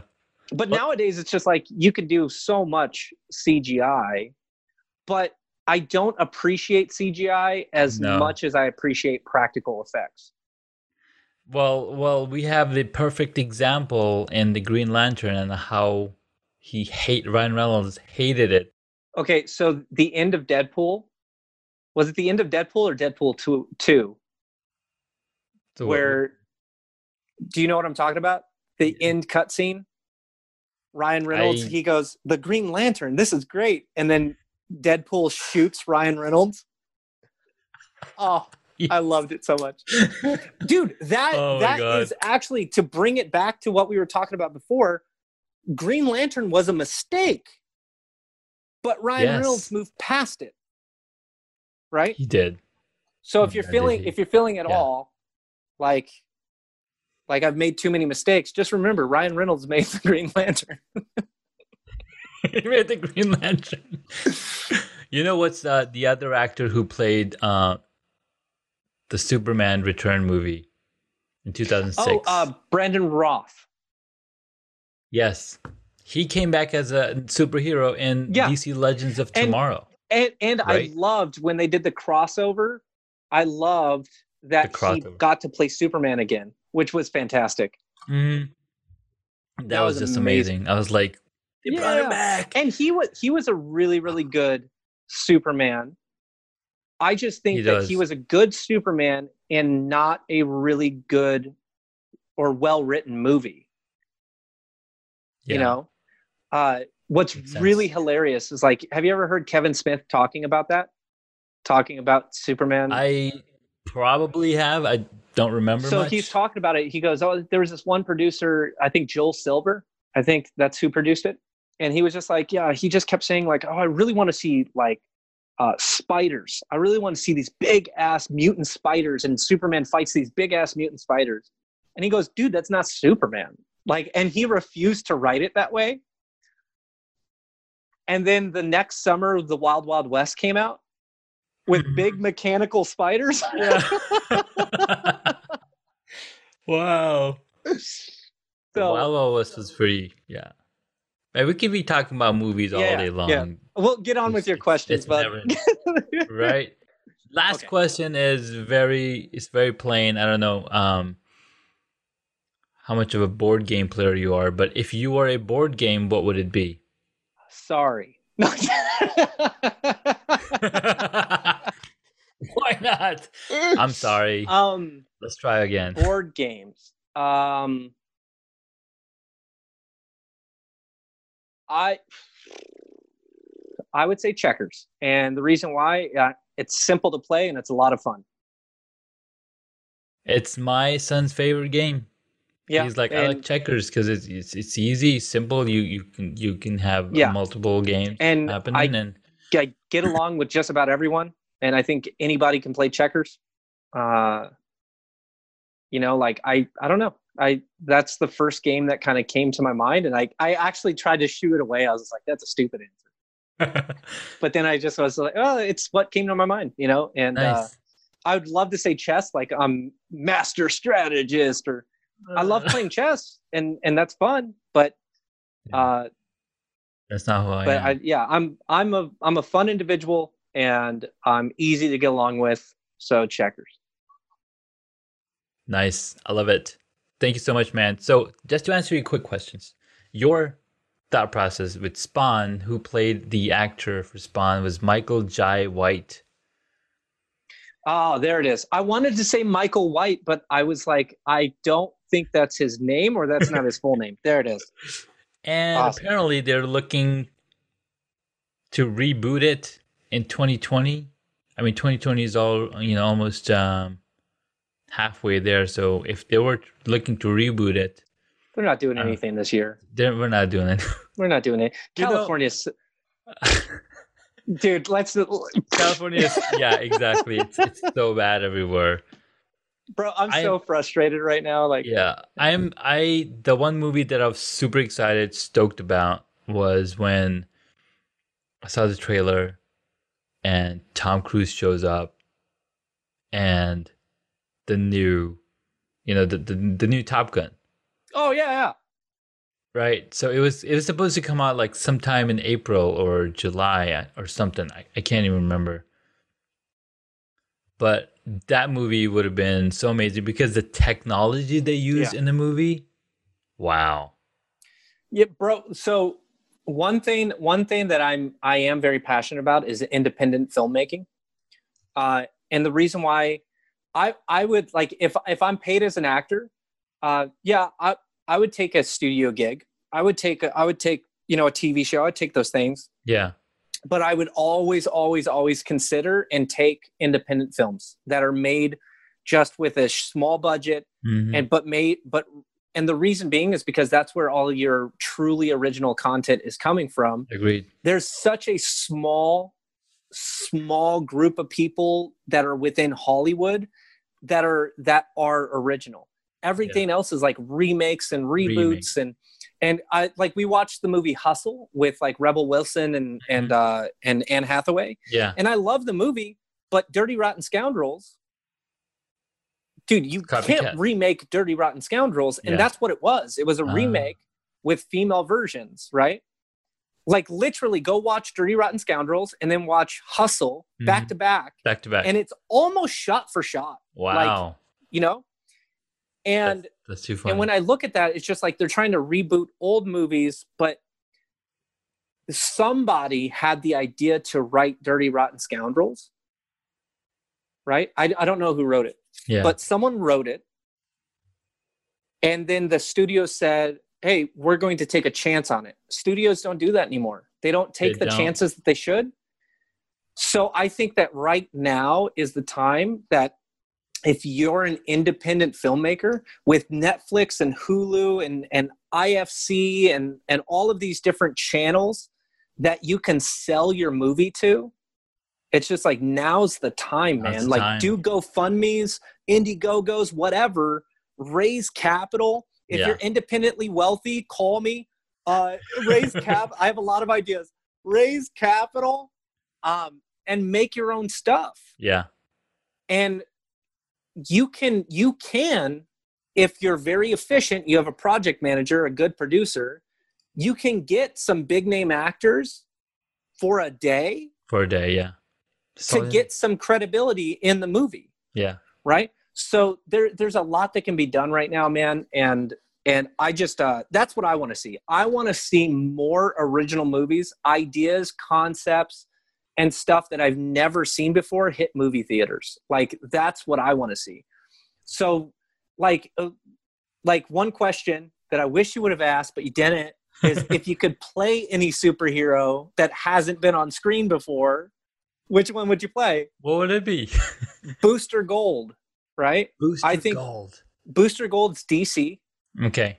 um, and he's he's from the 25th century, and he steals a bunch of technology to make himself a superhero, and goes back in time. But he's like witty and sarcastic, and Mhm. it's just a ton of fun. And he's basically like a grown, uh, like a full ass grown man, but a child, a man child, playing superhero in the past, right? And it just sounds like so much fun That sounds a lot of fun. Yeah. but they're not doing those movies because Batman and Superman and the Justice League, those are the ones that everyone knows, Everybody knows them. Yeah. right? So, It's so if you're Well- thinking about doing a Booster Gold movie, well. W- what about right here, I'm pointing to myself. This is audio only. I just realized. what about what about Shazam? Shazam! Shazam was fan freaking tastic. I was so happy that Shazam came out. Right, but you have Yeah. Zachary Levi, which is which, dude. He's He's awesome. he's the man. He's He is the man. So you can, you don't have Shazam without Zachary Levi. That's No, my yeah. personal opinion. You There's just- no other actor. just like just just, like- like, we cannot see Iron Man being paid, played by somebody else other No. than Tony Stark. We It'd be a mistake. Yeah. It'd be a total mistake. It's like when they're talking about doing X Men reboots and recasting Wolverine, I'm super nervous. yeah. Like who's he gonna be? Like, all due respect to uh, James Marsden, but Cyclops can be recasted. Oh, I love James Marsden, but Cy- we can have Yeah. a new Cyclops. But when I think about like a new Wolverine, it's just like Rogue. I, I mean, like I'm probably gonna like super piss off people. Rogue, Mystique, like all of these, uh, like Jennifer Lawrence. I love Jennifer Lawrence, but but Mystique, the Mystique I grew up with, with the cartoons and stuff like that. Like I didn't see Jennifer Lawrence playing Mystique, Yeah. right? You didn't. Yeah. You see, you see more like Jada Pinkett Smith playing Mystique, right? And, and then Halle Berry, yeah. So like Yeah. you you have like all these different characters, but but when you look at Wolverine, it's just like no one else is no one else. Come No on, else. just mean, kill the character. He died. He's He died. gone. It's over, right? 18 Yeah. years playing that same character. And there's a lot of other characters in X Men. Please, There are, please, please pick other ones, guys. yeah. it's just like just like I, what really makes me mad is when they reboot movies and they use the same old villains. I'm like, dude, there's so many other villains, man. Oh, people won't know them. Like that's okay. That's okay. like remember Spider-Man Doc Croc? Right? So I think they didn't they they did Doc Croc. Did it Doc Croc with the amazing one, and Yeah, the second one, but but that one wasn't a good version of Spider-Man. it was not. And then once Tom Holland played him, like I can't imagine anyone else but Tom Holland being Spider-Man now. Yeah, yeah. It, it's So it's when you have a good actor play a good role, it just it just fits fits well. yeah, It's like a glove. Right. So I'd like to see more original content. That's honestly, I think that's why I actually love Netflix and I love Hulu and YouTube because I'm seeing more original More content original on those content, platforms yeah. Than than any other platform. Yeah. Yeah. You know, and that's and that's what I would rather see. And it's more convenient too. It's on my phone. It's on my TV. It is a lot more convenient. I mean, uh, I just watched the the Space Force TV show. Yeah. I was like, wow, they got that character, they got that actor, they got Yeah. that actor for this. Yeah. But John Malkovich is in it, which he's he's probably the best part of the whole damn yeah, thing. he is John the best part Malkovich. of it. Yeah. Yeah, And- like, I love Steve Carell. Ben, against, sorry, not Ben Stiller. Um, Steve Carell. Steve Carell. Yeah. No, and that's the thing too, is it's like I'm watching I'm watching Space Force and I'm like, okay, he's not Michael Scott. He's not Michael Scott. He's not Michael Scott. He's not Michael Scott. Hey, damn it, he's Michael Scott. Oh my god. So so much good stuff out there. Thank you so much, Yeah. Rob. Uh this was a ton, ton of fun. I mean, I haven't I don't think I've had this long of a conversation with anybody else yet on this episode. So this is going to be a single episode. It's going to be Oh. a 2 hour long episode. if you're still listening to this, If you're still listening I love this, you. I love you. you. You are I'll adopt you as a child. Rob, where can my audience find you? Um, I'm pretty much I'm pretty much all across social media, Facebook, uh, Instagram. Uh, my handle is usually Rob underscore Duhame. Uh, on TikTok, I have two accounts. I have uh, Rob Acts. So I just changed that today. I don't know why I did that. I think it's because Facebook wouldn't let me change the handle, and then Instagram, yeah. So I had to try to make it cohesive. So yeah. Rob Acts, so R O B A C T S. Okay. Um, that's on Tik. Uh, that's on TikTok, uh, Instagram, and Facebook. Nice. Um, and if you if you like me from there, like you just search my name, Rob Duhame. yeah, I, we- I'm we'll, we'll post the links to the always the first person that pops up. So Perfect. I mean, you have a very unique surname, is what they call it in the UK. yes, quite quite unique. Like, because Yeah. I've been talking I to a lot to- of people UK. I'll tell you this: I used to hate it. I used to hate it so much, right? And then probably about eight years ago, nine years ago, I played a part in a movie, and I played a part for my buddy. Uh, he he wrote and he was directing it. Mhm. Which, dude, that's a whole nother story too. I could tell you about. I could tell you about movies I've made, and it's a lot of fun. But uh, I played a part in a movie, and he- we were having a, a lunch break, and he sat down next to me, and he was just laughing, and I just go, "What's up, dude?" And he goes, "My buddy, my buddy he plays um, uh, Diablo, Diablo two online, Uh-huh. right? This is aging me, I guess. Diablo two. Um, he goes because it was the hot thing at that moment. Yeah, yeah. He he goes um, he goes uh, he- he's playing Diablo two, and he goes, "You'll never guess what his screen name is." And and I go, I don't know, like Devil Master, Dungeon Master, like I don't know what what's his screen name. And he goes, "Bro, it's your name." He he's he saw your name in one of my posts. He loved it so much he made his character Rob Duhame. I was like, "What?" What? But ever since then, I was just like, "Oh, I guess my name is kind of cool because it's like it's it's it's French basically, and I'm French Italian or Yeah. not French Italian, French Irish. I thought I was Italian for my whole life because my dad was from Jersey, but because he would, he would always talk, he would always be like "Bafangul, man." Like I just pissed off some Italian. Um, Uh, no, but like he, I never thought my name was cool, comment. and then and then it, it made me feel like, wow, my name's actually cooler than I thought. And then I thought, well, it's at least it's not Smith or John. No offense to Smith and Johnson, but it, I have a unique name, and you that's kind of cool. unique name, and that's what people people see. That's it comes back to that psychology. hmm How can I stand out so I Mhm. can be loved? I want to Yes. be different. I don't want to be like everybody else, but we are like everybody else. Well, but are- and that's the thing is we conform so easily to get love, but if anything, that prevents you from getting authentic love. Yes. Okay, let's get deep again, bro. if you want authentic love, if you want authentic love, if you Yeah. want that person that's going to value you for being you and not try to change you, you got to be yourself. you got to be yourself. And when people say be authentic, it's like people are trying to be authentic. That's the Like, thing about being authentic. What do you mean? You don't have to try. right? Yeah, Be yourself. Period. that is if that if is you like it, say you like it. If you don't like it, say you don't like it. Like Yeah. just be yourself. And like have standards and values for yourself. That's where a lot of people make a mistake. I did this whole series on identity crisis. Like when you find yourself in an identity crisis, it's because you don't have standards and values for yourself. You don't even know what you would stick up for, what you would die for. Mm, And if you don't know those things, like how am I going to live my life? By which standards and values am I going to live my life? Then you are basically subjective to everybody else's. you're a mold. Uh, you're a you're Yeah. you're clay. Yeah, exactly. And then when people, that's why when people go like, well, this person got involved in this cult, and I can't believe that that person got involved in that cult. It's like, well, they probably didn't have standards for themselves. And then they heard something they liked. They got love that they weren't getting somewhere else. And then now they, and people will admit after being in a cult, like, I know this is weird, a weird turn because I watched a documentary on it, but but when people get out of being in a cult, they go, most of the time I knew it wasn't right, but I stayed there because they accepted me.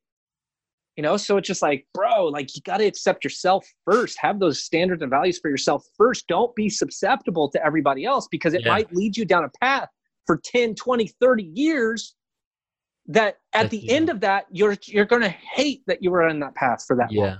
So be yourself because you're the only one like you. You're one in 4 billion. Amen. Or is it six billion? It's Wow. probably 6 billion by now. that that that figure's really old.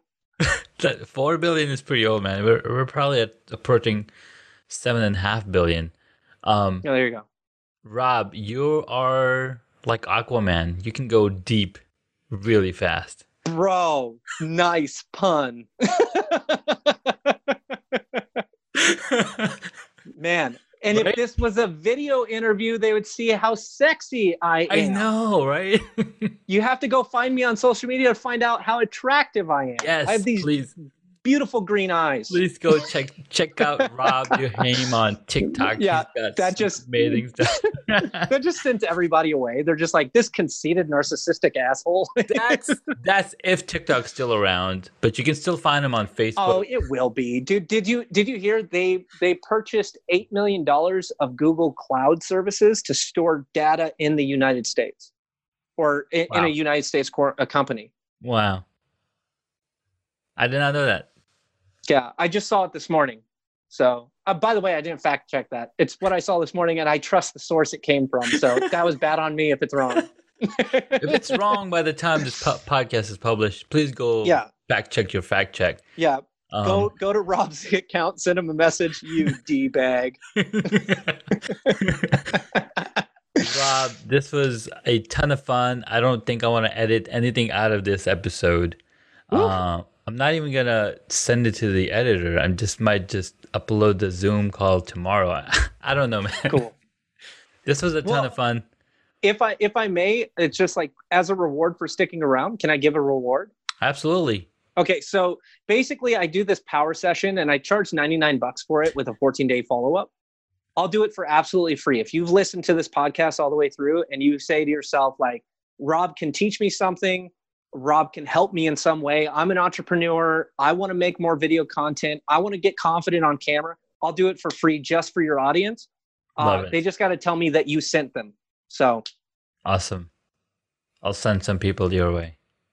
there I'll we send- go. I know somebody who might come to your way. I don't. I don't know. You might know him. I know.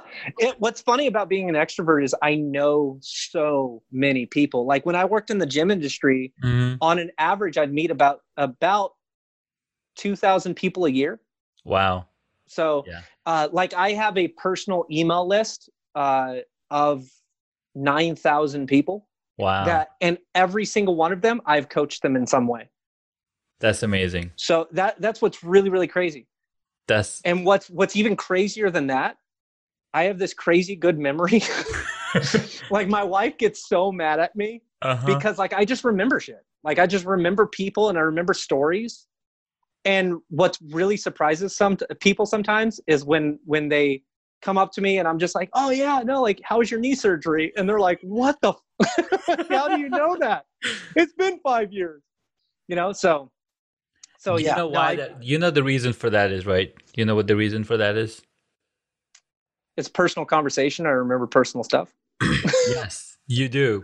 But your brain is wired because every i think it's every day or every minute. We we have 7000 new brain cells that are born every day. Mm, and the more in, the more you guide them based on the conversation you're having mhm, you're maximizing your dictionary part of your brain mm. just like taxi drivers in london Yeah. they don't they they cannot like they're forbidden to use gps Ooh. brains are massive in the part where it comes to navigation That dude, that makes so much sense. right I I've told so many people that if you want a better memory, memorize people's phone numbers. Like commit people's phone numbers to Yeah. memory. to your memory It's just like I the what what's the guy's name? Oh god, I'm going I'm going to kick myself too. Like I'm talking about how good of a memory I have. um Jim Kwik. Jim Jim Kwik. Kwik. he the memory expert. I I took one of his classes, right? Mm.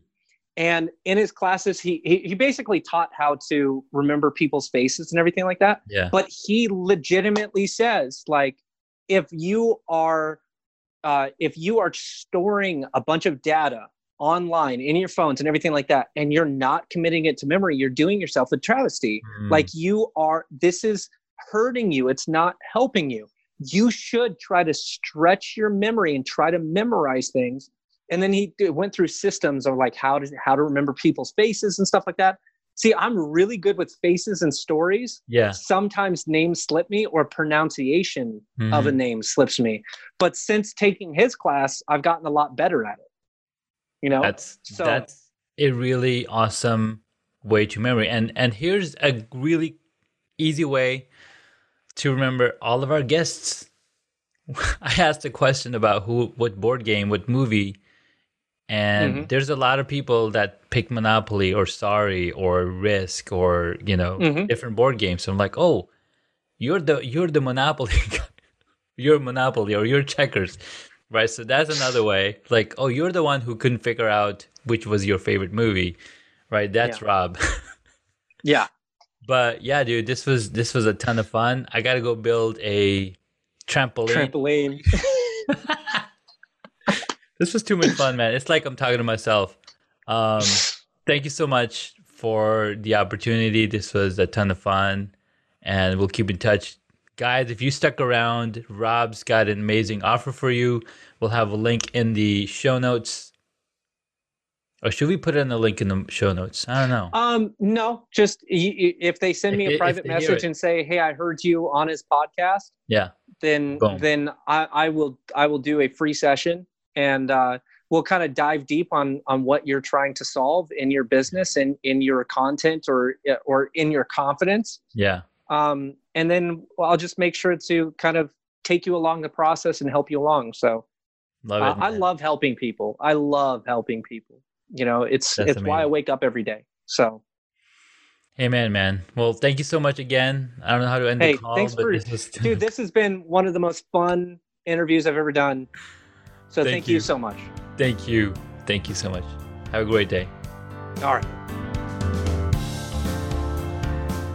Thank you for listening to Hacks and Hobbies. You can find additional information on the guest today on their website, hacksandhobbies.com. Please feel free to subscribe to the podcast so you don't miss out on upcoming interviews with amazing guests.